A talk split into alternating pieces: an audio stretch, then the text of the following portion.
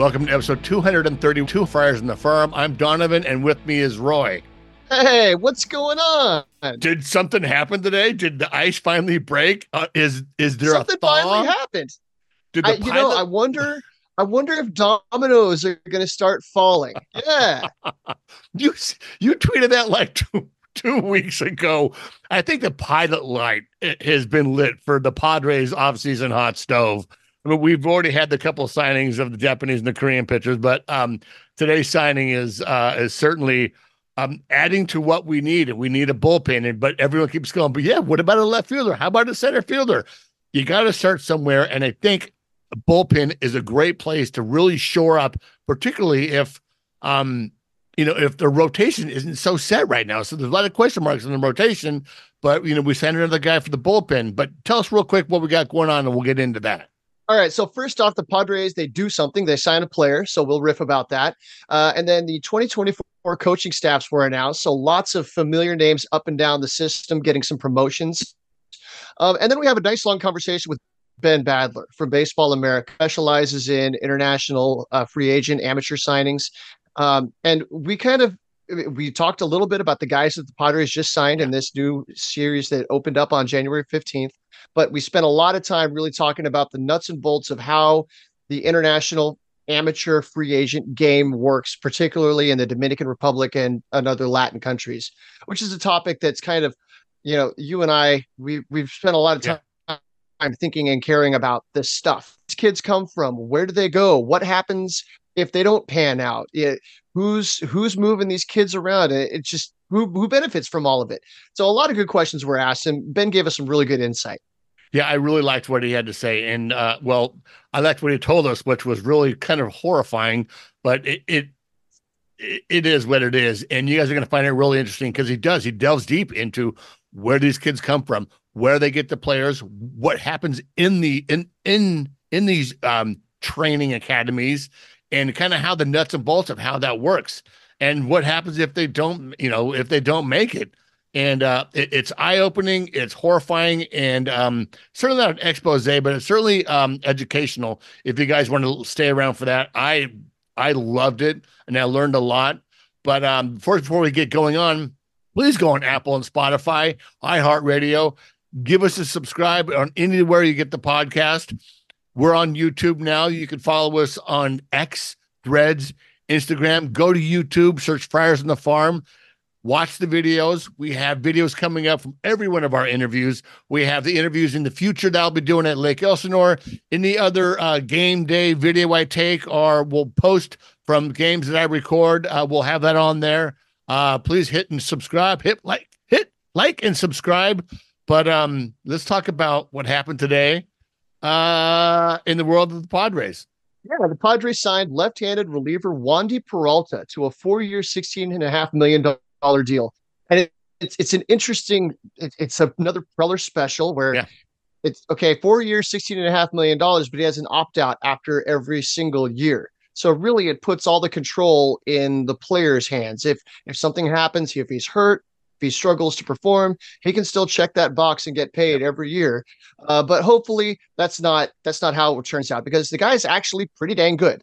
Uh, so MLB.com said, uh, "quote The 32 year old Peralta is coming off the best season, and I'll put that in air quotes of his eight year career, Yeah. having posted a 2.83 ERA and 1.4 WAR with 51 strikeouts across 54 innings for the Yankees. Uh, and I thought that was an interesting quote because best season, you look at some of the numbers, and he was not good at certain things. Yeah. Um, his th- they continue. His 13.2% walk rate was troubling, and he also plunked a career high six batters in 2023. All of that led to an ugly 5.05 FIP. The other thing that they left out here is that he got the homer bug. All of a sudden, the ball fly balls were leaving the park for him. Um, he was giving up home runs at a rate that he hasn't for in his in his career. So, but if Peralta can harness his control, Padres should be getting a reliable lefty arm who can get key outs in a division loaded with fearsome left-handed hitters.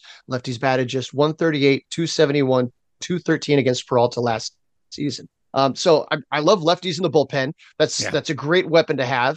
I love that he's a guy with experience, not necessarily as a closer, but in in various different roles up and down the bullpen ladder. Um, And, and, I mean, the guy's still averaging 96 miles an hour on his fastball last year. So yeah. at what 33, 32, he's not losing any any steam.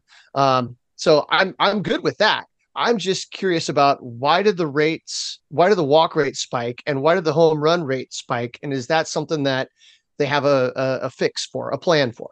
Well, and and the plan is you want to give them to Ruben Niebla, and we always think that the pitching coach, uh, Ruben Niebla, will will you know work his magic and and fix the walk rates and fix the home run rates. There are some bandboxes in the American League East, uh, particularly in Yankee Stadium. That thing is uh, you hit the ball in the air, it goes out, um, and there are some powerhouse teams in that division as well. But now with the balanced schedule, I, you know, it would be be interesting to see where he gave up all those home runs. I like the deal. I, I you know, it, it's not bad if you know if he opts out after one year, fantastic. If he stays with us and he's you know mediocre to to to average, um, you know, we'll use them when we need them and, and, try to find a way to get the most out of them. And again, it's just about four million dollars in annual average value, and I don't think it goes too much against against the the, the payroll. So I don't think it's going to be it's not going to weigh too heavy on the remaining payroll that we have and you know you, you can put him in the bullpen somewhere and and you know and just kind of stuff him in there when use him when we need him. With right, Tom, but yeah, you, you say it's not that that much money, but they're they're running up against some budget limit. We don't know what that number is, uh, but I see people out there like trying to do the math, and they right. think that he's that the Padres have about twenty million dollars left to spend. Um, right now, they're I mean, your starting center fielder is Jose Azocar and your starting left fielder is, yeah, I don't know, Tucupita Marcano, right. Matthew Batten, right. uh, Tirso Ornelas. You know, I, they they've got some some glaring needs, and I'm of the opinion that they still don't have enough starting pitching. Yeah. So I think they've got work to do, and uh, this has me wondering if there's a trade in the works. Um, yeah. If they're trying to move one of the other relievers, um, you know, and and that that starts to strike near and dear to my heart because you look at that bullpen and the guys that are controllable, that are doing really well so far, they're the people that we've gotten to talk to and gotten to know, and we've become yeah. fans of, and the Padres fans have become fans of these guys. So it always stings seeing that. It's like you want young, controllable talent. You've got young, controllable talent. Keep yeah. them. Yeah, and and how many times? So Peralta, you know, go ahead. Yeah, you, you go. Well, just eh, we want to keep that core of the we want to keep the core prospects in in house. You know, if there is if there's a way we can maybe you know package a, a lowercase, maybe even one of the top prospects and, and, a major league player from the roster to to get an outfielder, to get another starting pitcher. Um, I would go for that. At, Preller will prell, and that's the thing about you see in this deal. Although it's very player friendly, he will do things that we don't even think we imagine that he'll do. And and believe me, it's not panic button yet, but watch Preller work his magic. And it's not going to be perfect. It's not going to be a stellar outfield because we got guys coming up, and it could be a transition year. Well, it seems to be a transition year with us, but still the rest of that roster is powerhouse, and we are looking to go. You know, the Padres are looking to go to you know, at least make it to the playoffs. You know, at least right now the hope is to make a wild card spot. And we in Preller, we trust. We just have to trust Preller. It just doesn't look so trusting right now.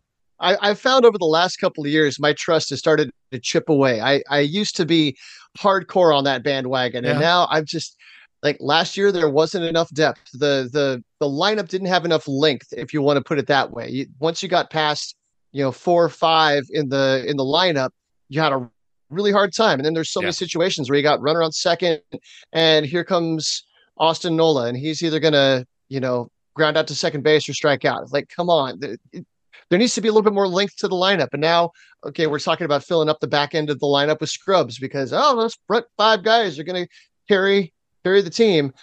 Oh, didn't work last year. No, it didn't. And then even if you do bring up a Graham Pauley or Jakob Marsee, you're going to need to give those times plenty of time to adjust to major league pitching. It doesn't matter how good you are. Not every one of those kids, you know, not everyone can be a Fernando Tatis Jr. Um, right, so and, and I don't want to be forced into that in that position.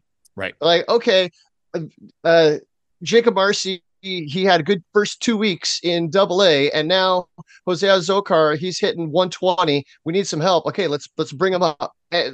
Like no that's not how it's supposed to work yeah Yeah, I, I wouldn't mind seeing those guys get a full Oh. half, full if not at the very least half season down in the minors. Uh, maybe even some time in the Pacific Coast League to to get acclimated to higher level pitching. And once again, they only played maybe a month in Double A, and sure they both you know Marsee and Pauley had great Arizona Fall leagues, but a lot of the pitching in the Arizona Fall League guys. It, it's it's guys that didn't get innings during the season. Look at the guys that the Padres sent um, you know, guys that came up late, you know, the Nen, um, Emmanuel, Emmanuel Palat, uh, God, I can't pronounce his last name. Pineda. Pineda, they did they did really well, but those guys did not get a lot of innings during the season. So, and and a lot of the other organizations sent those guys that you know that needed to get some time on the mound.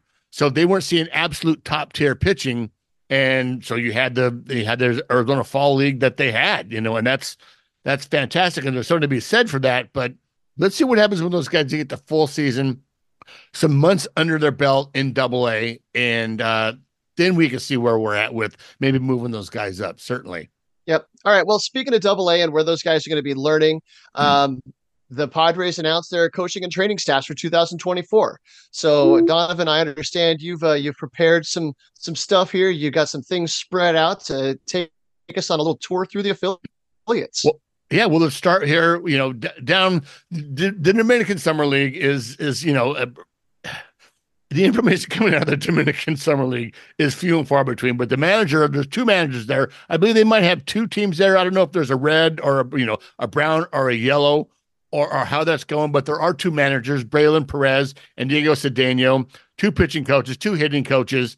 Um, so there's got to be two teams down there. But it's interesting if you go to Lake Elsinore, the manager Lucas Ray, Robbie Price, and hitting coach Eric Del Prado all spent last year in the ACL. So you see the Padres taking guys from from the complex, bringing them up to A ball, so they're familiar with the players that they have, they're familiar with the players that are coming, and then you get into you know Double A, and Luke Montz stays, but pitching coach Jeff Andrews comes in. Junior Garcia is the hitting coach, uh, with the bench coach being Miguel de Castillo. Um, the athletic trainers and the strength coach; those guys are are are with Garrett Kelly and Presley Greer. Going into High A, you have Mike Daly, who was was was rumored to be the manager for El Paso, and I do believe he did keep his last his title as the assistant director of player development. So it's going to be interesting to see how they kind of how he wears both those hats, or if they're just going to get someone else to uh, to take that position.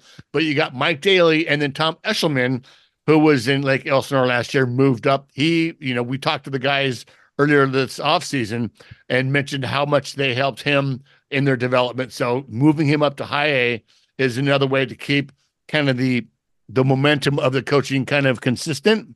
Uh, Jed Morris, who was also in Lake Elsinore last year that we talked to, is the hitting coach, and then bench coach Ginaldo Pozo. Um, I think he might have been. I, I think he was the one of the base coaches for uh, Lake Elsinore last year. I cannot remember. No, I think moving- you're right. Yeah. ah, but moving on to El Paso, Zamo, Zamo got the job in El Paso and, and stoked for Pete Zamora, a life, life, a life baseball lifer, really, uh, is the manager there. I think that's a really good opportunity. He's he was an incredible pitching coach, and the Padres must think a lot of him uh, to give him that to give him that post. So they got the pitching coach Scott Mitchell, uh, the assistant hitting uh, pitching coach Jimmy Jones, who's been in the organization for a few years, and then friend of the podcast Raul Padron is the hitting coach, with Greg Starbuck being the bench coach. Um, Yeah, Jones, Padron, and Mitchell all returned uh, from Yeah. being in El Paso last year. Yeah. And so that consistency of having those guys there, you know, knocking on the door of maybe a major league major league job in the future. We saw it this year with the major league roster, uh, with the major league coaching roster, where several of the guys that were in the organization got positions with the big league club. Right, right. You've got uh you got Pat O'Sullivan, um, Morgan Burkhart's been around there for a little bit, but Mike Yeah. McCoy uh, is new. And we talked to him back when he was managing the the Storm, I believe it was. Yeah. Um, so yeah, neat to see these guys move up through the the organization, and I I like the development from within. I like that for these guys that hopefully are going to be making a contribution this year. That as they come up, they've got familiar faces. Uh, moving along with them. Um, that that's nice, helping the continuity for the you know as your system grows up, your coaches are moving up with them. Absolutely, and that continuity is what kind of helps with the development. They're they're familiar with the players. They're familiar with, and there's a trust there with with the coaches and the players, um, that can just accelerate development for sure. Absolutely. But that's about it. Hey, let's get on to our, our really in depth conversation with Ben Badler from Baseball America.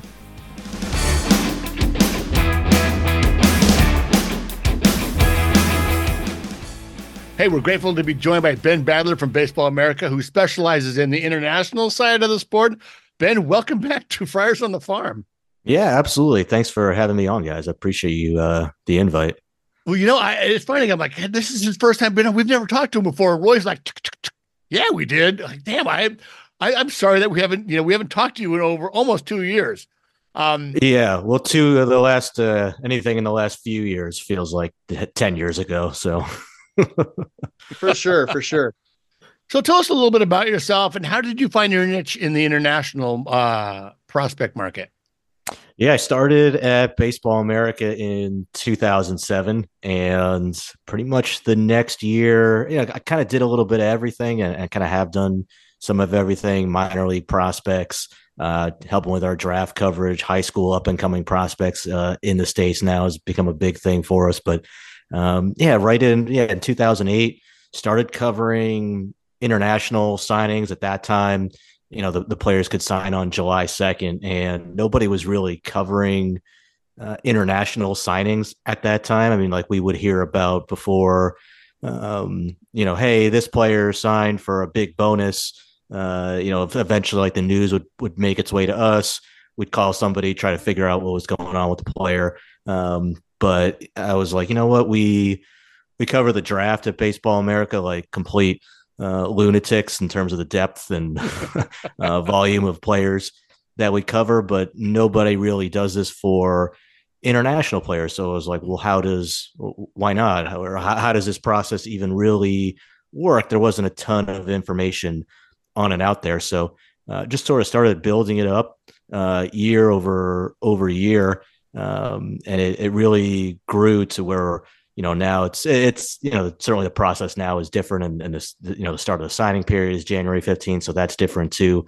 Um, but yeah it really just kind of grew and and grew from there from just uh, calling around making a lot of calls to people uh, on the ground in the dominican republic venezuela uh, all throughout latin america and you know now you know as as got more experience and baseball america grew and, and did better. I started traveling down there uh, a lot more frequently. So um, yeah everything has just kind of grown and, and built up from from there.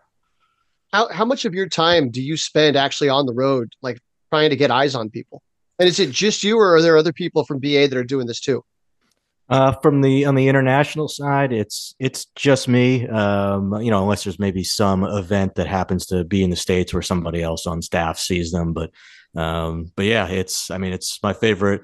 Dominican Republic is my favorite country in the world to go to. Uh, for it's just my favorite place in the world to go to for baseball. Uh, it's just a true baseball country. Like here in the states, uh, you know, kids grow up wanting to play basketball, football, soccer, esports, whatever, like all, all different things. But down there, everybody uh, wants, you know, every boy growing up wants to be a baseball player. So you just drive down the road every day, you see kids playing like sandlot baseball on on the side um, in in some park, and there's just always always something to see. It's just uh, uh, it's just a really cool experience to be able to to go down there and, and see all these players. Yeah, dude. So I, how much how much how much a year of your year do you think you're down there? Uh, it varies by year. I mean, like in the uh, pandemic, none. Right. um, right. Shortly after that, I, I had a, uh, I became a father, and the the travel became a little bit more challenging, so that threw a, a wrench into it. But um, and and now I'm doing a lot more on the domestic side uh, as well with our our amateur coverage. So the the summer gets super busy. But yeah, I like to try to make a few trips down there uh, every year. Um, you know, back in like 2019, I was going even more than that. But um, you know, going there, and then sometimes they'll they'll have showcases here, yeah. some of the bigger events in in the states for some uh, international players. It, it kind of slowed down for uh, a few years with the pandemic and issues with players getting visas because of the you know embassies shutting down and things like that. But uh, but I think it's going to start picking back up some more pretty soon. Absolutely. You know, it's funny. You, you, talk about baseball in every corner. Like I couldn't, like we want to go to the, my wife and I want to go to the Dominican Republic, but I don't think I can because like just, oh, honey, there's a, there's a Sandlot game. I can't, I no, I, we'll go to lunch later. Like I want to watch this game. I just want to, I just, I caught myself a few years on some random public access channel on on the cable, and I watched an hour and a half of like some bizarre little league I mean, it was Access Channel Little League game, and I watched about about five or six innings of the game, just going like, "Yeah, here God dang, that's wow, that was a good catch."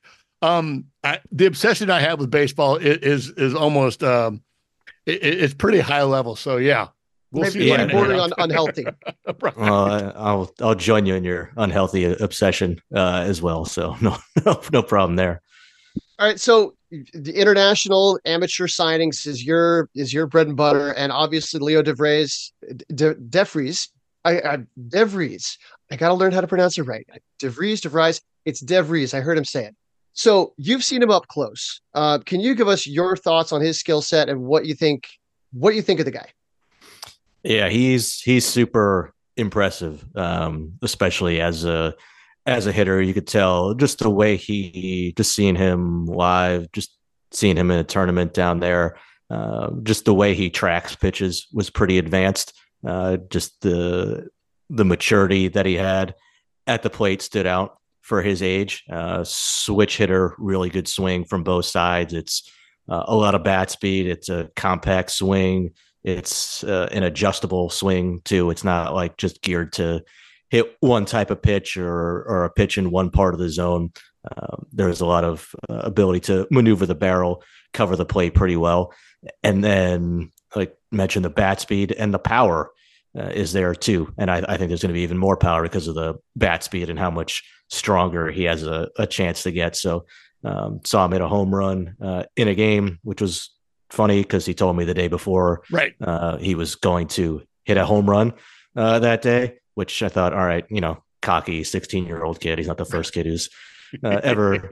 so, oh, yeah, I'm going to hit a home run this game for you. And it's like, all right, but he actually went out and did it his second at bat. Um, so, and then he's pointing at me as he's yeah. rounding third base, being like, yeah, I told you I was going to hit it out. So, um, I saw the um, video on Twitter. I'm like, yeah.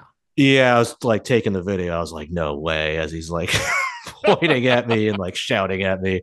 And I was like, oh God. So uh a lot of plays with a lot of confidence, but definitely can back it up too. Yeah, and then on the defensive side, I'm sure the Padres will start him out at shortstop, and I think he has a chance to stay there. I mean, he's still 17 years old. Uh, I don't think he's a lock to stay at the position necessarily, but get him into pro ball, professional instruction, uh, get him working on his his technique, all that stuff. I, I think there is a chance he stays at shortstop. But the good thing with him is if not, he'll he'll play somewhere in the infield. If it's second base, if it's third base, I think he has the offensive upside to project really well at any of those spots. And if he does end up staying at shortstop, uh, then you have a, a chance for a, a, really really special player.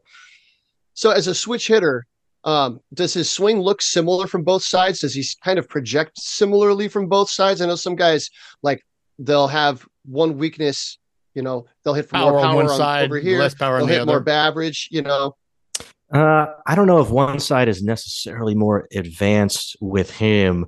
The only thing is, he, he I mean, he does take most of his at bats left-handed because most of the pitchers he's facing are right-handed for for whatever reason. I don't like have a sense of why, but the, like the pitching in the Dominican Republic seems to be like predominantly right-handed, even more so than uh, you know, just obviously most people are, are, right-handed, but even more so there. So uh, I think most uh, the the overwhelming majority of his bats uh, have been from the left side for that reason. But I, I think he's a good uh, right-handed hitter too. Although obviously we'll get a but, much better sense of that this year once he's facing guys in pro ball and has some something of a track record to see. Yeah, it's gonna be real fun to watch him. Uh, they said what four to six weeks down in Dominican. Probably have him up uh, for spring training stateside, and probably won't go back. Um, do you see a similar kind of trajectory with him and Ethan Salas? Maybe making. I mean, Preller is just kind of very aggressive. You know, certainly was certainly aggressive with Ethan Salas. But do you see him maybe even making his his affiliate debut this next season?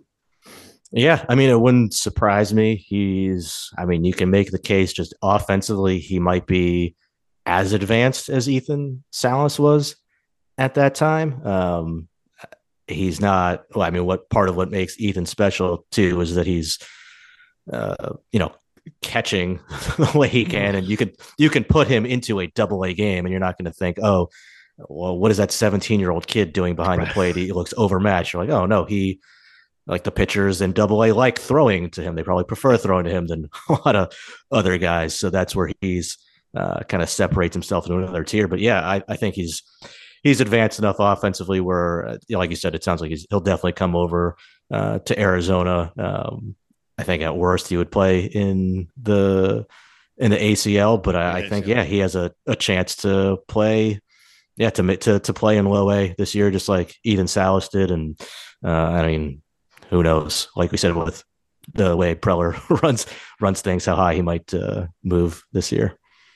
Well, so Salas was a bit of a unicorn. His he comes from mm-hmm. a family with a lot of pro baseball player experience. Uh, he was doing all the international showcase, traveling all. He lived in America for a long time. Yeah, um, grew up in Florida, and being fully bilingual, he's kind of a special case. And then makeup being off the chart. Um, is is there a comparison? Like, how good is is Dave DeVries English, for example? Uh, yeah, I mean, he's still just having the nascent stages of learning the language, and, and like you said, the cultural adjustment. I mean, it's it, I think it's easier now for players than it was like you know when I started writing about these guys geez, like 15 something years ago.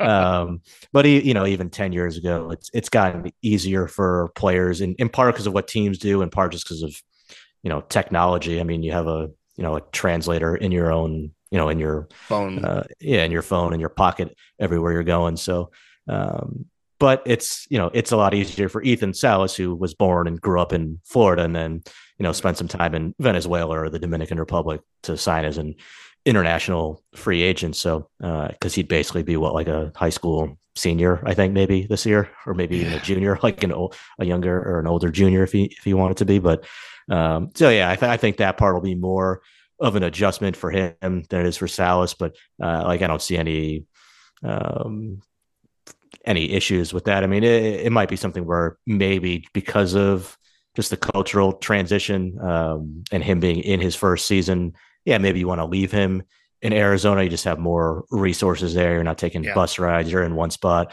all that. But uh, I don't know. The like you said, the Padres don't strike me as a a, a bashful team when it comes to promoting their their top guys. They are not. All right, so so they they put like 95% of their bonus pool toward Leo, but they also signed I don't know, you got like 25 30 names on the on your tracker on Baseball America, which you guys do an amazing job yeah. keeping track of all this stuff. Uh, let's touch on some of the other guys that the Padres have signed. Uh, so hum- Humberto Cruz was reported as the top pitcher out of Mexico in his class, and you pointed him out as one of the guys to to look out for. What could you tell us about Humberto Cruz? Yeah, um, so he, I, I believe his situation is like he's still, I think it's agreed to sign at this point. I don't know if he's finalized the uh, contract yet at this point, but he is, you know, I, I, I they will sign him. He was yeah he pitched in the the U18 World Cup. Um, I think it was last year uh, when they had yeah it was it was last year, um, and he he was one of the best arms over there. He stood out uh, for his his pitch ability, but also the the stuff too. Um, six foot two. He's been up to 93 miles an hour. Uh, there's there's arm speed. There's uh, more strength projection left there that he has, where I think he'll be throwing in the mid 90s, if, if not better, uh, at some point uh, down the road. Curveball, changeup, uh, feel for for his off speed stuff. So it's it's a lot of the traits, a lot of the attributes you look for, just in terms of the foundation of a a young starting pitcher. Uh, you know, there's other guys who maybe. I mean, it's a good fastball for his age. There's other guys who still either throw just as hard or throw even harder, but uh, might be more bullpen arms. Uh, they don't have much uh, clue where the ball is going or, or, much feel for an off speed pitch or, or much pitchability, but um, he has those starter traits that you're uh, that you're looking for, and I think teams really uh, place a, a, lot of value on in um, in this area. And it certainly gets that, me that well, certainly at that age, you 93 is pretty good. Uh, you know, I often yeah, see guys that come out of high school throwing 98 uh, instantly, almost right when they get into pro ball, if not before, they're going to Tommy John. So it, it's always nice to have that 93 as a foundation. And then as you get older, as you get your mechanics cleaner, uh, that maybe that velocity takes up a little bit. It's a little more, I want to say, in a healthy way instead of just throwing gas right out of the gate. Yeah, I mean, it's. I think there's truth to that. There's yeah, just I look as you get you're 17 years old or 16 years old as as you just mature physically as you yeah. get stronger the velocity's going to come your legs get stronger like if you're 6'2 180 um, and you're throwing 93 like once you're 6'2 you know 200 or 210 you know you don't want to get like you don't know you don't want to grow sideways too much but uh, but you know you, you put on another 20 30 pounds you're, yeah you're probably going to be throwing harder and like you said uh, you know mechanical adjustments long toss uh, whatever program that the the padres put them on there's going to be some just natural growth um, that way. Whereas yeah when you do have that guy who's 17 years old throwing 99 it's it is exciting but it is also scary too to like you know what are the limitations of um or, or what is the duration of a, right. a, pitcher who's throwing that hard that young? It's kind of a, a double-edged sword. It always gets it, it, it kind of blows my mind that you're looking at kids that are 16 17 years old and they're gambling on what they're going to be like when they're four, five, six years from now. So how big are they? How much are they going to grow? Because he's six foot two, six foot three. Is he going to grow taller? Is he? How much muscle can he put on? How's the athleticism going to hold up? It always blows my mind that they can that they have some formula in their mind of how they can imagine that projection. Yeah, it's uh yeah, I don't know, formula it kind of makes it sound like there is some science to it. uh, yeah, I mean it's but no, I I get what you're saying. It yeah, you're you're you're looking for certain traits to project on and and certain philosophies that teams have, but at, at the end of the day, like like you said when these players are 16, 17 and obviously the decisions on these players are being made at an even younger age. Uh, there is a uh, a, a, huge margin of error. I mean, there's there's not a ton of precision. Uh, the good thing is like if if I think that we look back historically at the track record of the number one prospect, or, I think really like the top five, five, ten players in a given international class, but especially that number one player. Um, it's you know a, a, from set, like setting aside the Cuban players because they just come over at you know, someone will come over, they're 23 or 26 or 19. So the it's not really comparable to the uh, more traditional signings of the Venezuela. The, the track record of those has been pretty good. Um, like surprisingly so for that age. Uh, you know, you still have your your busts, your Kevin Maitans uh, of the world, but it's also Vladimir Guerrero Jr. and um, you know, like Marco Luciano with the Giants or Jasson yeah. Dominguez with the the Yankees, who are top prospects now, or, or Eloy Jimenez, who's had his ups and downs, but I think the Cubs are pretty happy they uh, signed him in that class. So um, I, I, think it just gives me a lot more confidence too, knowing the track record uh, over the last say ten years that you know we didn't have obviously 10 years ago when we were doing these rankings to say that yeah i have even more confidence that uh, devries is going to be uh, or has a chance to be a, a, really good player and, and somewhat mitigates the the risk of him being 17 years old. But obviously, every kid who's 17 and hasn't played professional baseball has a, a good amount of risk still. Yeah, yeah. Eloy Jimenez made himself into a legend before before he ever made it to the majors as a minor leaguer when he broke the the the light standard out. He went all Roy Hobbs in that minor league uh, home run derby. I remember um, JJ Cooper taking that video for us. And I was like, he's, and he's, as soon as he sent it, I was like, oh, that's going to get a bazillion views. That's incredible. It's amazing. And so, one other name that generated a little bit of buzz was outfielder Clay Winkler, the Curacao Little League World Series legend. Legend. Um, and you said he was 6'3, 185 pounds with big power upside. What can you tell us about Clay Winkler? Yeah, like you said, you see him playing in the Little League World Series uh, when he was probably like five foot, not much, and now he's this big, strong, uh, you know, pretty athletic outfielder with with big raw power. Um, you know, I, I, think the you know the players from Curacao, they they tend to have you know very um, you know good instincts for the game that they, they grow up playing in a lot of games.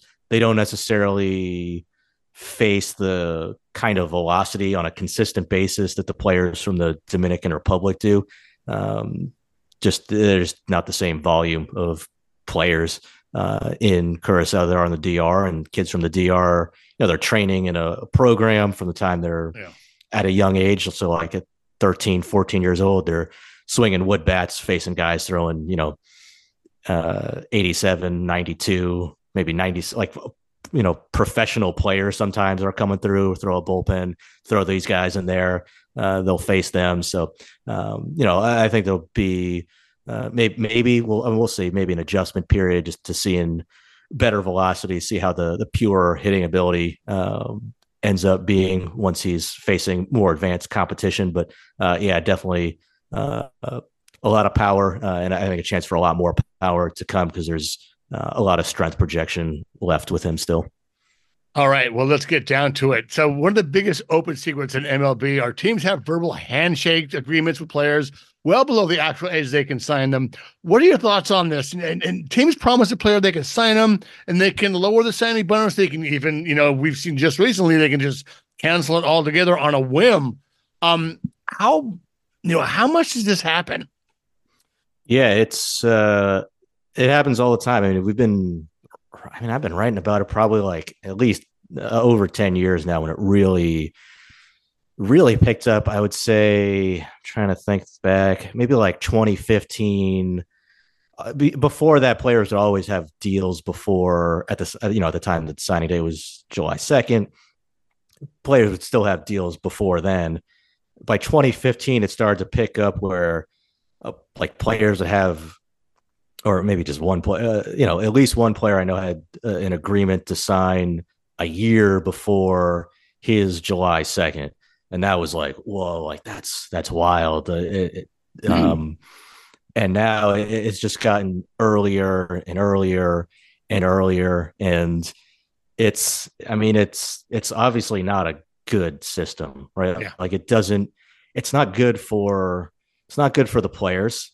It's not good for the you know the trainers you know whose programs are, are developing the players and it's not good for the teams. So for pretty much anybody who matters it's not a good system for for anybody. Uh, the, the players they they have to uh, you know be ready to sign at a, a younger age. So where the signing age is i mean mlb kind of like sneakily raised the signing age by just by pushing the signing date back uh, from July 2nd to January 15th. But, you know, instead of being ready to sign when you're 16 slash 17, now basically have to be the players are having to be ready to sign by the time they're like 13, 14 is when a lot of the agreements are being struck. So that's not good for players.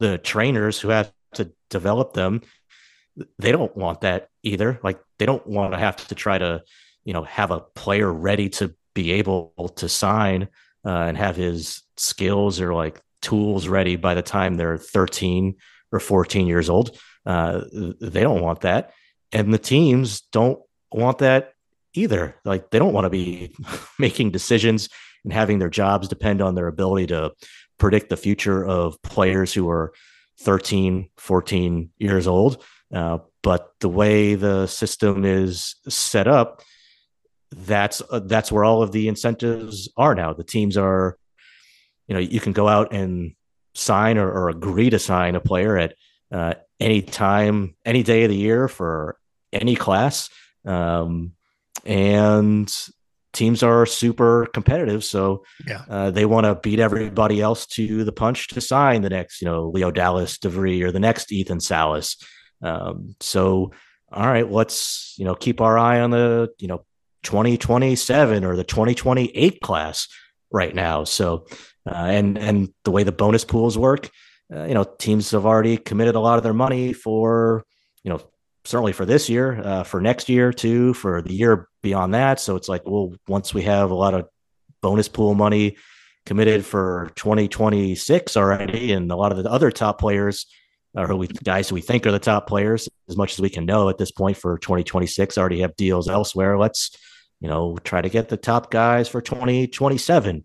So everything just sort of um, all, all, the incentives push everybody into this um, current situation that we have now that really I don't think benefits uh, anybody in in this scenario.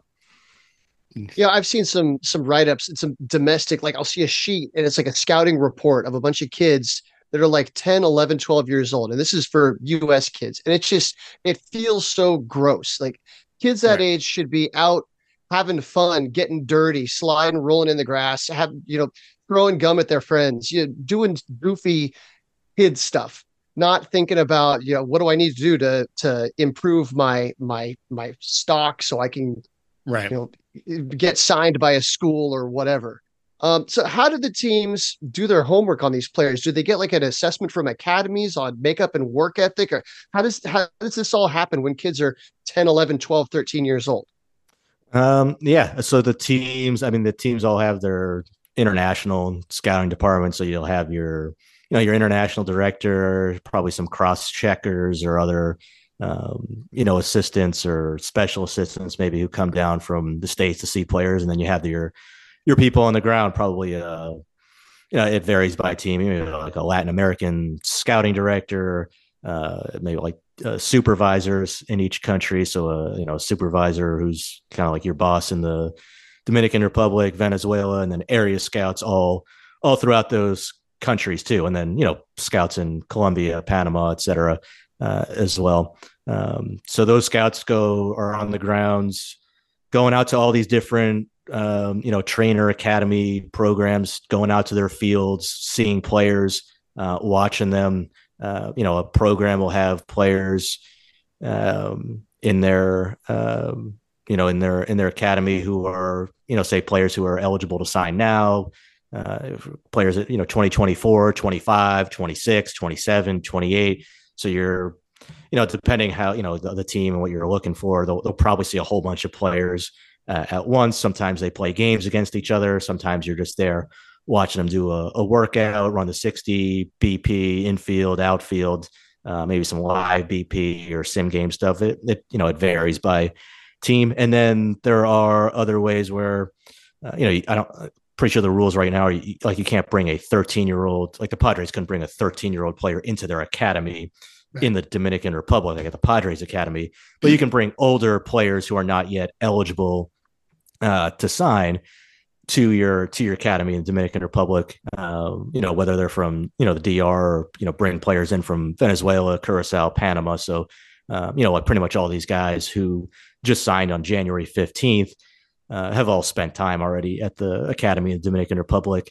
Um, sometimes that happens after they've already agreed to sign, but sometimes it's part of the evaluation process itself where you're bringing the players into your academy, um, into your team academy, and you have a lot more, obviously, control and flexibility to um, get an evaluation on, on these players uh, on the field. Uh, you know, you can set up games, do different drills, work with, you know, work with your own player development, your coaching staff down there. Um, you know, when there's a you know, like GMs or assistant GMs will fly in sometimes, and you'll bring in a whole bunch of different players, maybe from around the Dominican Republic for uh, like top guys for a workout. So you know the the top dogs can uh, come in and and see those guys, uh, and then you can have them stay overnight too. I mean, there's certain you know rules and restrictions on how many nights a, a player can spend at a team academy per oh, interesting uh, per month and all that, but uh, you know, if, for as far as off the field stuff, I think that's a really good way. Uh, I think, or I think teams certainly view it as a, a very helpful way to get to know these players because you're around them, you know, 24 seven, say for a week. You see how they interact with your, your coaches, how they interact with their teammates. Now, it doesn't say, you know, doesn't necessarily tell you how they're going to act after you uh, give them a million dollars because then that might change but it's it's yeah it's it's a good way to just be up close and personal with a lot of these players and really get to know them both on and uh, off the field in addition to the you know the the the field work you're doing going around the countries going to see these guys. Well, and they have what are the name of those games? I, I read somewhere there's a specific name for the games uh, at, at the um, at the academies where they're not true games like they do have the DSL. The the tricky league. Is it the tricky league? That's yes, it. the tricky league. Yeah. Yeah. So that I mean that was like a very popular thing. Um so like when players would sign on July 2nd, they obviously you know they moved the signing date after the pandemic, but you know, these players would sign July 2nd and then they don't actually uh, you know unless they're already like 17 or previously eligible to sign those guys could play right away in the dsl but you know everybody else had to wait until the following year to play in the dsl but the teams are like well, no we want these guys to be playing games. Like it's very important at that age to be playing games. We can't just be sitting around doing you know drills and workouts or live bp that kind of stuff. We want to play games. We want to play other Yeah. teams. So there was um, a lot of teams would play these like informal games at their academies against, you know, the Rockies would play the Padres or the Mets would play the Yankees, something like that. So um, it was, I, I loved it. It was a great way to see these players. It was a great way for the players to develop and uh, get experience playing, you know, playing. I don't want to say, I guess not official games, but you know, they, they are real games. In a meaningful way, though, right? That's certainly a Yeah, meaning- it's- like you want to do your best and be on your best. Yeah, you want to be in your game for these games. yeah it's you know it's like it's like instructionally you know you can roll an inning that kind of thing if you want um and and you know teams will still have dominican instructional league and um you know the uh, teams will sort of loosely informally still create these games for some of their um players who they're going to sign or or considering signing to uh some you know they'll do it at the trainer field sometimes but uh, but yeah anything getting these kids playing in games is is typically a a, a positive Okay, so you keep saying academy. Is there actual academic education involved in this whole process? Because I get the impression that once these kids hit like double digits, they don't like schooling isn't like their their full time is devoted toward getting ready to be a professional baseball player. But I would hope that these kids are still learning some, you know, reading, writing, arithmetic, life skills kind of stuff. Yeah. Do, when do you mean at the like the team academies or at Yeah. the trainer academies? At- At, at both. yeah. So I I mean, at the team academies, I, I think the teams and like like I think it varies by team. They do have educational programs set up for players um, there. I, I think a lot of it, the like the curriculum varies. Some of it's very very much just focused on like, all right, let's learn English because that's going to help you when you can, you know, come over to the United States. Uh, others have more uh, more in-depth high school programs and high school graduation ceremonies. I think like the Twins just had their graduation uh, the other day for their players at the Dominican uh, Academy. Uh, the Mets did theirs right around January fifteenth. Uh, The Padres like had the theirs too as well. They they they did. yeah, have- yeah. So yeah, I think my heart when I see that. Yeah, so they, they yeah they'll do that, uh, but it you know it varies and you know how much the how much effort the players put into it obviously varies by player, which I know I guess is the same here in high school in in the United States too. Uh, before that, like when they're in a you know the uh, a program or like a trainers academy developing there, it really it varies, but like yeah, I mean you're right, like education is not a focal point for um, for them there. Um, a lot of them are are just training, you know, five days a week baseball and are not doing any school. Uh, but there are you know there are some some of them do like weekend school or um, or or still do take classes, and and there are some families that are you know very adamant about their their son getting an education and and not stopping school. So um, you know, and, and some of it too is not you know some some of it obviously is specific to them pursuing a, a career in baseball, so they are stopping school for that reason. Uh, but other times, uh, you know, there there are there are other people who are the same age who are you know 14 15 years old in the dominican republic who just drop out of school to to work uh, Yeah. or to do something to make money to uh, Right. to help their family too so it's not just baseball but yeah i mean you're right like the the baseball component is obviously a, a huge part of it so um yeah i mean the reality is a lot of kids do uh specifically in the dominican republic stop going to school altogether at the um, you know a way too young age. Mm-hmm. All right. So there, have been some recent reports that the agreements have been nullified for players being older than they say they are. You know, how do teams verify and trust the information that they're given, even with the MLB background checks? Uh, it, it, seems that teams are doing their own investigating. They, um, and like I work for a university. I see, eight, I see some 18 year old kids. I'm like, dude, you look like you're like 30. Uh, and he's like, I'm 18, you know? Um, but how do they verify this information and uh, avoid kind of getting in the the kind of predicament that's been going on right recently? Yeah, so yeah, MLB does investigations. Any player who signs, I think, yeah, any player who signs for above twenty grand, um, and the median signing bonus is really not much higher than that. But um, any player who signs for above that amount does get an investigation by MLB, and the the top players, uh, like it's MLB calls it like level two registration players. Uh, I think it's like 175 players who, I mean, also just because of how early these agreements are struck, they pretty much know well in advance who's going to be signing for the biggest bonuses. So those guys get investigated on a pre-contract basis um, in advance of the the signing date. Um, so MLB does their investigation how much confidence teams have in those investigations, I think varies quite a bit. Um, I think certainly the the the more uh, seasoned, more experienced scouts um, uh, or personnel on the ground in uh, in Latin America make sure that their teams do their own homework on on these players and, and kind of conduct their own uh, I, I, don't know if you want to call it like an investigation or, or just do their own background right. on a player because there are players who, you know, like there are players who sign who I'll be talking to a scout about uh, in the Dominican Republic, and they'll be like, "Oh yeah, like this guy is you know huge, huge power, like break down the whole player." Uh, but like you know we've you know our, our area scout knows like this kid and like the family and like you know knows him really well and um, like we we know he's like three years older than he says he is.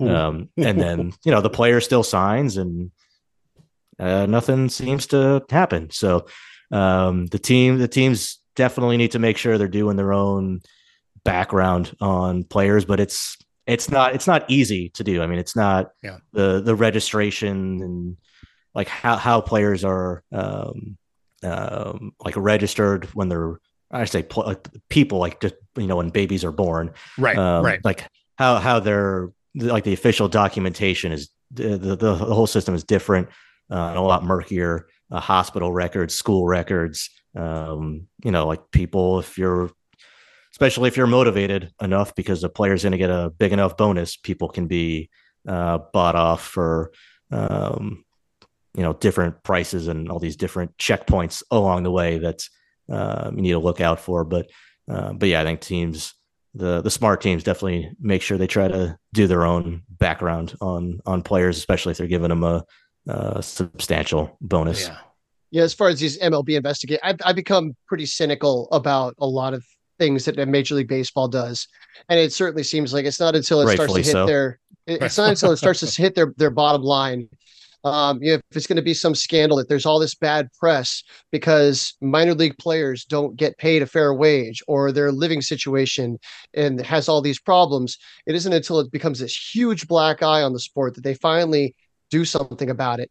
And it kind of seems like that's it's one thing when it's the players that are here in American cities and you're watching their they're telling their story. These kids are in a third world country yeah, speak a different language. Um, you know, we don't have media coverage. Uh, you know, except for guys like yourself, it's very rare that we get media coverage of what's going mm-hmm. on in these academies. Um, so, like these trainer academy, what do these academies cost for a player? Is there a player cost? Who pays for them? Are there scholarships? How does that work? Yeah, so it's it's very different than in the states where, like, if you're if you're a high school player in the states, um, mom and dad are paying all of your costs up front. So uh bats, travel ball is a complete complete industry unto itself. Absolutely. Yeah. Oh, a hundred percent. Um it is a big, big business. and but you know the the players are you know and it's again like it's, there's certainly a disparity in terms of the uh, um, the the, the socioeconomic status of players uh, who tend to be able to uh, afford that stuff in the states because parents are paying for all of that stuff up front, right? Like all the equipment, excuse me, the you know gloves, spikes, bats, um, uh, you know wood bat, metal bat, all that stuff cost to join your travel ball team, cost to you know fly to North Carolina and go, and your parents to go with you to Georgia, Florida, everywhere across the country all these different events and tournaments. Um, whereas in and you know, and then they sign, and, and if they do sign, they you know pay the agent five percent or for you know their signing of their signing bonus when they get drafted.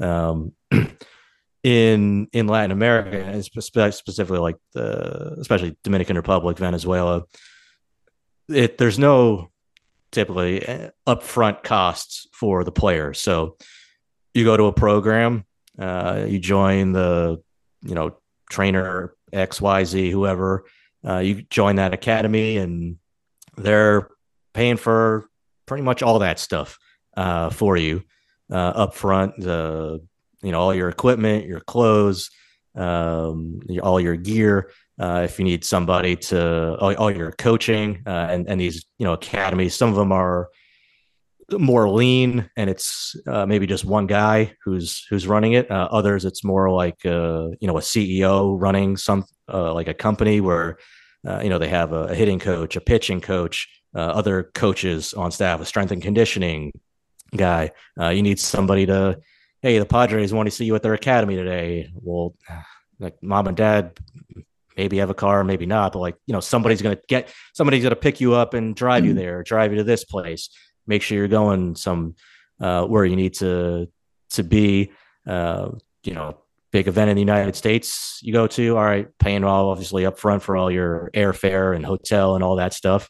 Um, and then on the back end, they're getting obviously a lot more than the five percent once the player signs, which you know is fair, I think, because you know not necessarily what they're charging in every instance is fair, but it's fair to charge more than five percent when you're providing all of these um, up upfront things for the player over again what's now several uh, several years because they're having to get these players such such a young age and then they're actually signing it you know maybe five years later at uh, 16 17 years old so uh, then they're charging you know 30 plus percent um, sometimes um, exorbitantly more yeah. than that um, and sometimes you know pocketing even more than what they should be or have agreed to with the the player and the player's family. So um, obviously that's not uh, uh, something that should be happening. But yeah, pretty much all the the costs are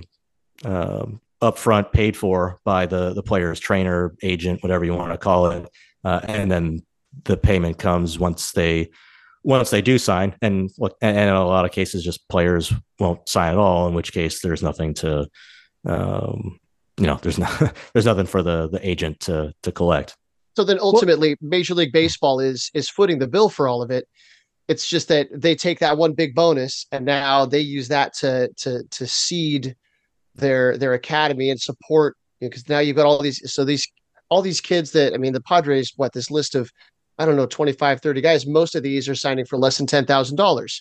So there's not a whole lot going back to the academy um, to support those that come behind. So for that player, so for Leo DeVries that signs for whatever it was, $4.6 million, um, you, he's probably going to wind up taking home, you know, fraction of that. Do they see it that way? Like, do they, are they okay with that, that they're going to have to cut this much back to their trainer and that they're kind of paying it forward to the generation behind them or i would have a hard time with that if i was that right. kid. The is you mean is the they as in mlb or they as in the player? The player. Um i i think it probably it depends it probably just depends on on the player and and the circumstance. Um you know like has, well, like has for, so yeah. so DeVries comes from a family that has some means. You know, I'm I don't know I don't know what their family background is like, but they've they've been playing pro ball for a few generations they've had success they can do the international uh you know, they travel around and do the showcases so obviously they can they can back that before he signed his big bonus i don't know what kind of a family background leo devries comes from but that is that is generational wealth for i mean beyond generational wealth yeah uh, for for for a kid like that yeah i think they it's yeah, part of it is like when you sign for that much money, like you're not even in some cases like you're not even thinking about how much you're paying. You're like, oh, okay, like I signed for, you know, let's say a two million dollar bonus. Maybe I paid somebody uh seven, eight hundred thousand, whatever it is. Did they provide that much value for me? Like, well, probably, probably not. Uh, but they're probably thinking, oh, well, I, I just got you know 1.2 million dollars. I, I grew up, um, you know, like you said, eh, the economic upbringing of players um, varies quite a bit, but um, I think that they're probably thinking of just you know, it like it, sometimes they're thinking just oh how much money they did get, uh, but it right. yeah it probably varies. I'm sure from um, from player to player. Well, yeah, and, and I've been on the website League. and I've seen a lot of these a lot of the academies uh, they have they have websites uh, they have instagram uh, posts and this whole last couple weeks have been nothing but those academies showing these kids being signed um and i judge them how how good the academy is based on their website which is really not really really judging a book by its cover um but you would think that these you know you think that the more players that get signed out of these at, at each academy, like they can do that. Like, hey, we had 10 guys signed last year, and you know, this guy signed for that much money, and these guys just got signed. Just being signed, um, and to be almost an organizational guy out of these academies is a huge is a huge deal for these guys. Um, the ones that don't get signed, do they age out? What happens if they don't sign an MLB contract? Uh, what other opportunities are available for those guys, or do they just kind of go and you know find work, you know, somewhere else in back home? Yeah, no, I mean it's a good question, Donovan, because uh, it touched on a point that it's all it's always bothered me that I, you know, in in the United States, if a high school player, you know, doesn't get drafted, okay, well, or, or just doesn't draft and doesn't want to sign, maybe you can go on and play college baseball. You can go on and play junior college baseball. Uh, there are other avenues for you to continue developing as a player from the age of uh, 18, 19 through 21, 22, 23 years old, uh, and and then try to sign out of the draft after that. In Latin America, we have, I mean, if a player is not signed right now who's eligible to sign on January 15th, uh, they're looked at as like, you know, like a, a leftover player. Uh, by the time you're, by the time you're 17, like certainly 18 as a position player, um, it's really hard to get signed at that point. Um, and, and especially now with how fast everything is moving with the pace of these agreements and then MLB you know, MLB cutting minor league teams and cutting minor league roster spots too, which is another related issue where, okay, now we can only have so many players on our roster domestically. Um, okay, we can have more in the Dominican Summer League, but like, you know, we need to bring guys over to the States too, and there's limitations there. So that guy who's maybe a little, bit more Raw, we think my we like a lot of things about him, but needs two years in the Dominican Summer League, uh, you know, like a Starling Marte.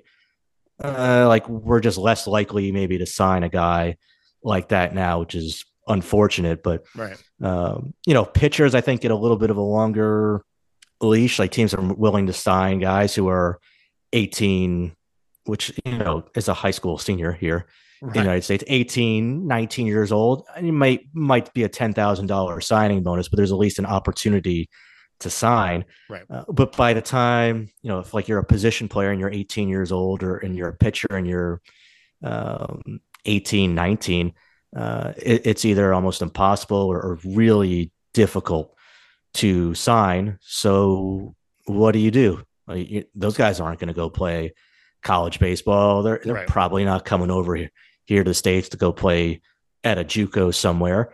Um, so it, it sucks that there's no development system for these players to continue because uh, some of them will, I'm right. sure, you know, pop uh, at some point between 19 and 21 years old if given the opportunity to continue developing and then go back to these early agreements that we're talking about you know if you're a, a trainer and you have a program it's not cheap to run um, right and and you're you know you have players in your program right now who are you know eligible maybe are, are guys who are still eligible to sign right now for 2024 but you also have guys for 25 26 27 28 um, maybe even beyond that too, uh, because they want to, you know, have players trained and ready to be signed at such an early age now. So they're just looking at it economically and like, hey, I have this shortstop. He's 17 years old. He's was eligible to sign January 15th. If you know, probably by the end of the year, if, if he hasn't signed, what like he's not he knows he's not going to sign him probably for more than ten thousand dollars. So why keep training him and, and trying to develop him? You know, sometimes they move him to the mound if he has a strong arm, see if something clicks there. But um, it's yeah, it's it's one. There's obviously a lot of aspects I would like to change, uh, but as far as like the on-field specific stuff, I, I would love if there was some sort of developmental opportunity for players from uh, Latin America to be able to like continue playing uh, like like we have here uh, in the states after they're you know 18 years old. Oh, absolutely. And we talked to several guys that got into the draft league and got signed out of the draft league. That you know we're obviously former minor league teams, but you know even guys coming out of independent ball. That slave, you know, Robert Stock comes to mind. He just had another pro day at, at Driveline trying to get a job. And there's so many more areas where you can develop and get better and get noticed and get signed. Uh, Braden Net, we we talked to earlier this year, undrafted free agent, played in the draft league. You know, has some control issues, but certainly you know blew up during the Arizona Fall League. Um, but I would think in in the Dominican, there's just there's no structure. There's no who's going to pay for it. Like those are partner right. leagues with Major League Baseball. Those teams have a community in a city where people go play, where they're a part of the community, the community partners, where there is there is money funneling into those teams um because the city is behind them. But I don't I don't see that in in in Dominican in the Dominican Republic. I don't see that in Panama. I wouldn't definitely see that in Curacao. Um, and it's unfortunate that that happens. Um, and you see guys like we we talk to guys all the time that um they'll just retire. Like like we just had one just recently. Like we talked to him like last year, and he was he had some injuries, but he just he retired. But he can go on to go do other things. He can go on to have his life. You know, we follow a lot of these guys on Instagram, and they go out to find jobs. Uh, they work for their fathers and for their their parents or whatever.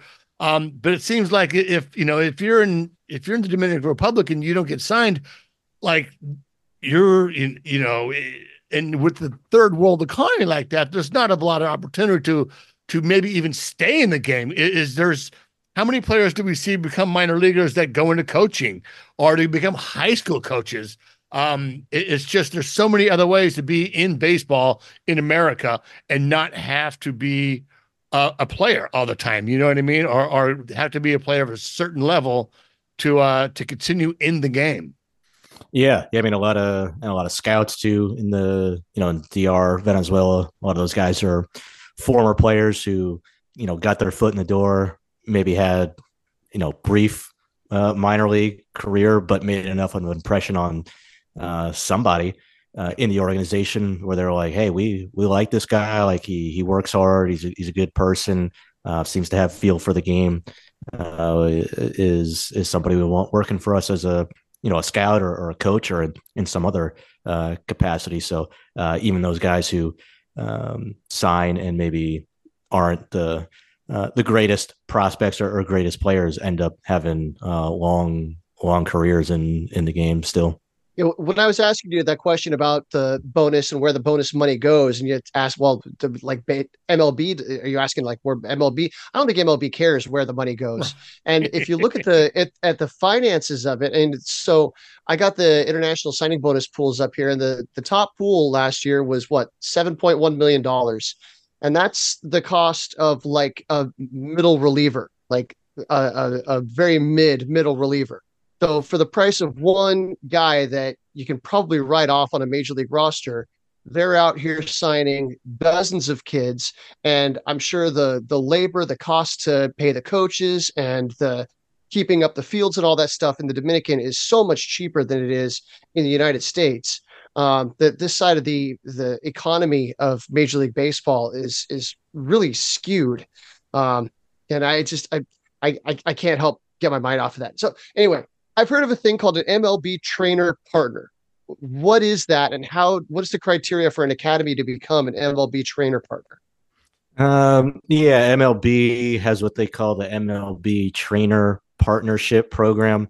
Um, I think it gets a lot of press uh, from like MLB itself because they want to like promote this uh, and act like it's this like big thing. Uh, legit, right? In, in uh, like level. it's yeah, it's I mean it's I, it, it's useful. Um, it's not like a huge deal. They they will put on so MLB like they used to put on showcases um for like uh, like a big a big international showcase every year uh, and then they'd have uh, like a Dominican you know some events in the Dominican Republic, Venezuela, uh, they they've shifted how they do it, and now it's really uh, like they just invite members of the partnership program when they do these events, uh, but they don't do that many uh, of them, and it's not like critical toward a, a player getting signed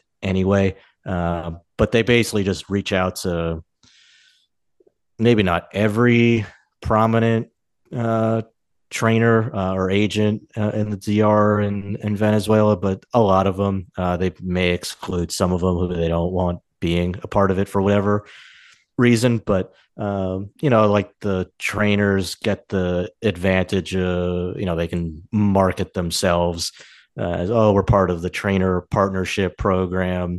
Uh, MLB gives them, you know, probably some free gear, that kind of stuff. Right. Um, um, Free catch they, they, there you go. Yeah, they they are. Yeah, yeah. They I think the play the players are subject to more drug testing um, than more some more random drug testing than than if they're not in the partnership program. Um, I don't know how much that makes a difference uh, or not. It is. I think it's a good thing, obviously, Um because um, uh, well, obviously, but um, little little oversight, right? There's a little oversight there. You know, yeah. It's it's funny how we every year we go to spring training and every year we spend more time on the backlots than we do watching the big league game, and we'll go to each individual field and I'll, I'll see names of guys that okay I'll remember okay but okay we'll see if he's going to be an Elsinore this year we'll see if he's going to be an A ball like there are guys that never leave the academy and the DR there's never there's guys that never leave the the complex in um you know in in here in in, in America uh, and those guys they wash out for various reasons. Those are the guys that kind of I wonder about. You know, the ones that do make it to America never leave the complex. And do they go home? Can they stay here in America and I don't know work here, or do do they go home? Do you know where they go? Is the guys that kind of wash out of of um, organizations? So, like, so so you mean say a guy gets signs, you know, comes over, makes it over to the Arizona Complex League, but like gets released out of the ACL. Like, yeah. what happens to him? Uh, yeah. Uh, some you know, sometimes they just go back home uh, to the Dominican Republic. Sometimes they uh, they'll stay uh, and just try to get a job somewhere. Um, you know, whether it's uh, you know whatever kind of job, obviously, right? Uh, they can they can get. But yeah, a lot of them do just uh, go back home to the DR and try to get a job back there or try to get signed. I mean, it's tough right now. Like we got, so it's, it's going to become a bigger problem in the coming years with these roster limits where teams are releasing guys where they're like, like we still like something about this guy. Like we want to give him more of an opportunity. Like we're releasing players who were like we just signed like a couple years ago who are, you know, 18, 19 years old. Like we're just drafting players who are 19, but um, the the roster limits now are becoming a, a bigger issue.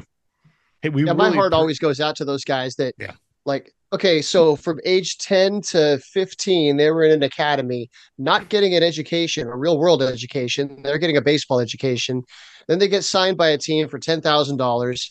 They come over, they play their whole minor league career, five, six, seven plus years, but they never make it out of high A. And then they wash out. And now they're 25, whatever years old, and they have no real world education other than just school of hard knocks and baseball. And now they're they're just let go out into the world and okay, go figure it out. And I I gotta imagine that's I can't imagine how tough that is. Well, and and the median signing bonus. I mean, uh, like obviously, like the the big bonus players get all the headlines and all the attention. That's what everybody sees. Oh, this oh this sixteen year old kid got two million dollars. This guy got seven hundred thousand dollars. Oh, that's great. Uh, I think the median signing bonus. I'd have to you know run the numbers last year, but it's something like thirty-five, forty thousand dollars, something in that area. So you're signing for that amount of money. Um, then you're going to the Dominican Academy. What, what's your minor league salary there? Like basically nothing. Um, you make it to Arizona, the complex league. What's your salary there? It's it, you know it better now than it was a, a few years ago. Yeah, great, definitely. but like uh, again, pretty much nothing. So then you're going back home after getting released. Like it's not like you have all of this savings built up either. So uh, you know, hopefully, you know, the guys who signed for big bonuses were able to save some of that. But uh, you, you know, just just because a guy you signed for a million dollars doesn't mean you have a million dollars. Or even if you know after you know whatever taxes or commissions you have to pay, let's say you have a million dollars. Uh, that doesn't mean you still have a million dollars. Some of these guys spend uh, spend money in a hurry on cars and uh, all sorts of things that uh, you know a, a, lot of a lot of seventeen year old, eighteen year old kids would uh, spend spend a lot of money on. It. That's the same, no different in the draft here with uh, high school players too. Shoes and cars, man. Shoes and cars, right? Yeah, jewelry, all sorts of essentials. Okay, so do you do you see another way to create a system where there is more accountability, uh, less incentive for teams to kind of exploit players and in these academies? Um, is there a better way?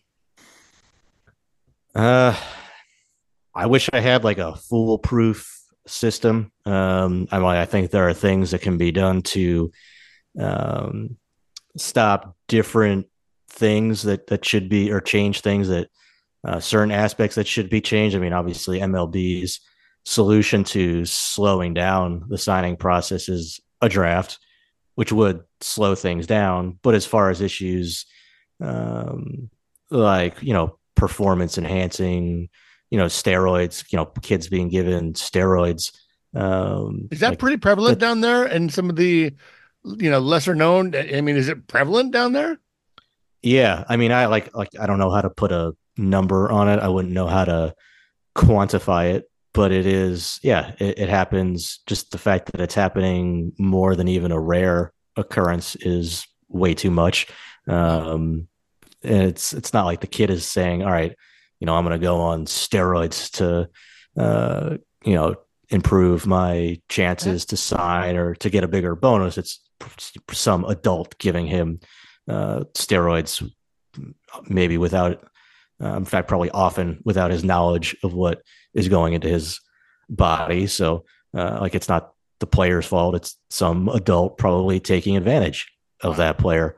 Um, so there's you know there's a lot of things to um, I, I would love to see changed, but um, I like I don't have a foolproof solution for for uh, for how to implement it. But obviously, MLB is uh, for uh, for going back probably like 30 years their idea has been an international draft is plan a uh, and plan b is uh, well, we'll try again next CBA for an international draft.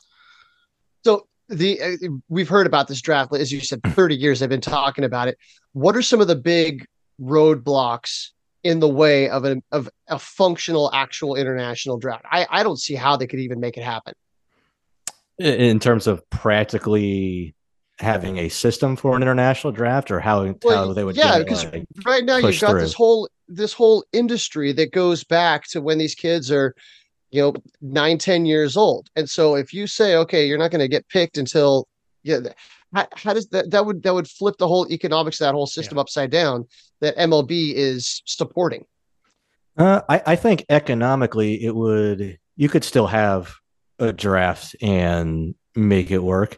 Um, it would it would it would definitely slow down the pace of these super early agreements because how are you going to agree to sign a player for 2027 when you don't even know where you're going to pick in the draft or uh, who's going to be you know all, all, that stuff so it would that that that would slow everything down uh, as far as like how players get paid and the you know the ecosystem around the, the you know the the, rankings, the people. The well, yeah, I I meant more like the trainers and like developing the players. Like, oh, like would their status be in jeopardy? Like, I I don't think so. Um, I mean, it would a draft would reduce obviously the freedom for the players to be able to choose where they sign to you know to the extent that they have it now. Um, but I think the like the aggregate like the aggregate pool money or the aggregate money that goes to players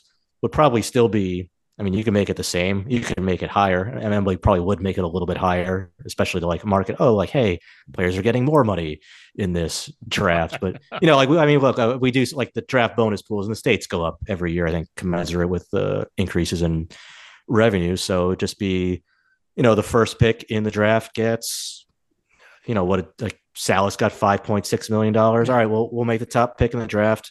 Uh, that's you know five point eight million dollars.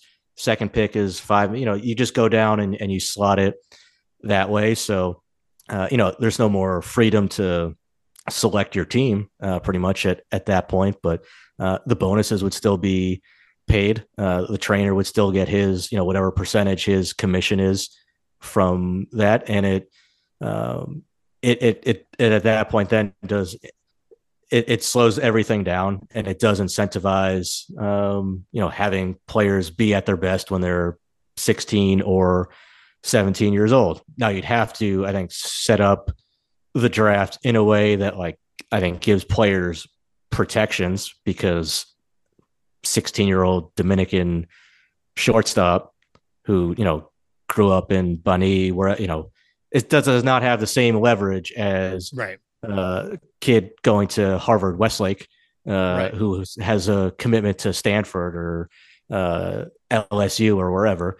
Um, they pretty much have no leverage. So and and what so what MLB had in their proposal to the union was hard slotting, which I think the initial instinct from people is, oh, hard slotting. That's for you know the owners to clamp down on bonuses, which the the idea, yes, like the idea of international draft back when there was inter, tr- like true international free agency, there was no bonus pools, anything. Of course, they wanted the draft as a cost containment mechanism. Or when the Padres were spending like what like ninety million dollars that year, when you, yeah, when you were allowed to blow past your bonus pool, um, and and do that. Of course, they wanted the draft to contain costs, right? But then they actually got the union to agree to this hard capped system to which MLB was like, uh, wait, you, you said yes to that? Like, deal. Like, okay, we're done. All right. Thanks. Sign yeah. Here, yes. Here. Yes. Exactly. So, uh, but so now it's it's already a hard capped system for bonuses anyway. So it it would just be moving to this essentially hard cap system in the draft, you're just kind of maneuvering around how players get paid. But whereas in the draft, you have this, you know, the the first overall pick has a I don't know nine million dollar uh, uh, slot value, but you you know you might pick somebody and sign them for seven million dollars and right. use that two million dollar savings elsewhere. you know what, what's going to happen. AJ, classic AJ Preller work there. Always signing under under slot guys to save money. Yeah, but but what's going to happen when you know the Oakland A's have the sixth pick in the international draft, and the pick value is three million dollars, and their owner says, "Why are we paying this kid who you know yeah. grew up with no indoor plumbing in his house? Like, why are we offering him three million dollars? He's not going to go to University of Miami if we don't sign him. Let's offer him, you know, a million. Like, so you don't you, you want to have the players have some protection in place. Whereas if the slot value is three million dollars and it's a hard slot, okay, if you pick this player, you have to pay him this money. Yeah. Now, yeah. like you know, fails a physical, PED, some other issue comes up. Okay, uh, that's that's different, but you know, same in same in the drafts here in the states. So um, I think you could set it up, uh, but I, I, think it's important to make sure that there are um, protections in place for players because you, you can't treat players the same uh, in in the domestic draft here in the states the the way it would work internationally. It's um, like like I hear people say, "Oh, I just treat everybody." you know the same but it, the, whole baseball system the the countries the, the way players grow up it, it's just not you, you have to treat them differently right in an international draft it wouldn't just be dominican republic. It's it's taiwan it's all over the world it's international. I, right. it's a very complex question. So yeah that part i mean yeah it's, i mean it's a good point like and, and i think players from Taiwan and, and South Korea right now are in a really tough spot because all of these teams are, you know, committing all this money in their bonus pool to players in Latin America at very young ages, whereas players over there don't sign until later on, like once they're graduating high school, really.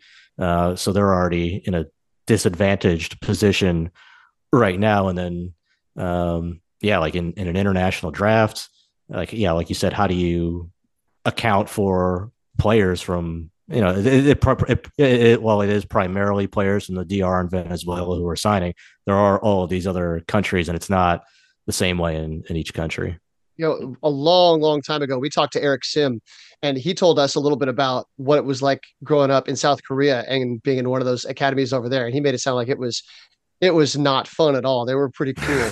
But, so you, you, you you raised a question and i don't expect you to have an answer for this but so okay if you add up all of the 30 major league uh, international bonus pools and compare that against what their total draft pool is i'm curious like that proportion it's like 10 to 1 or something like that probably because i'm thinking like fifth round picks are still getting six figures and if you go whatever 150 kids deep in an international signing period you're not getting six figure signing bonuses. Right. It's by that point you're you're signing guys for five thousand dollars.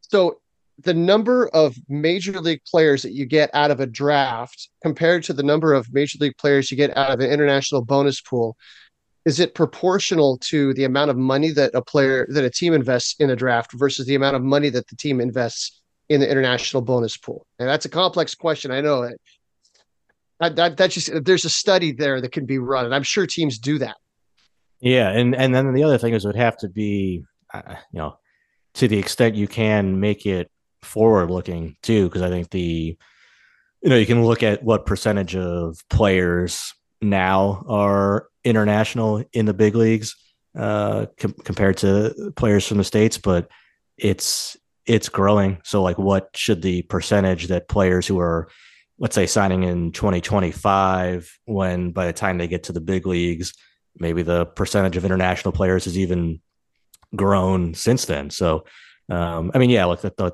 like you're right. The the bonus pools in the in the draft are definitely higher than they are internationally. Um, but you know, some of that is understandable. Like the population of the United States is much greater than uh, you know, even even though it is like you said, uh, all, pretty much every country outside of U.S., Canada, um, and, and Puerto Rico as well.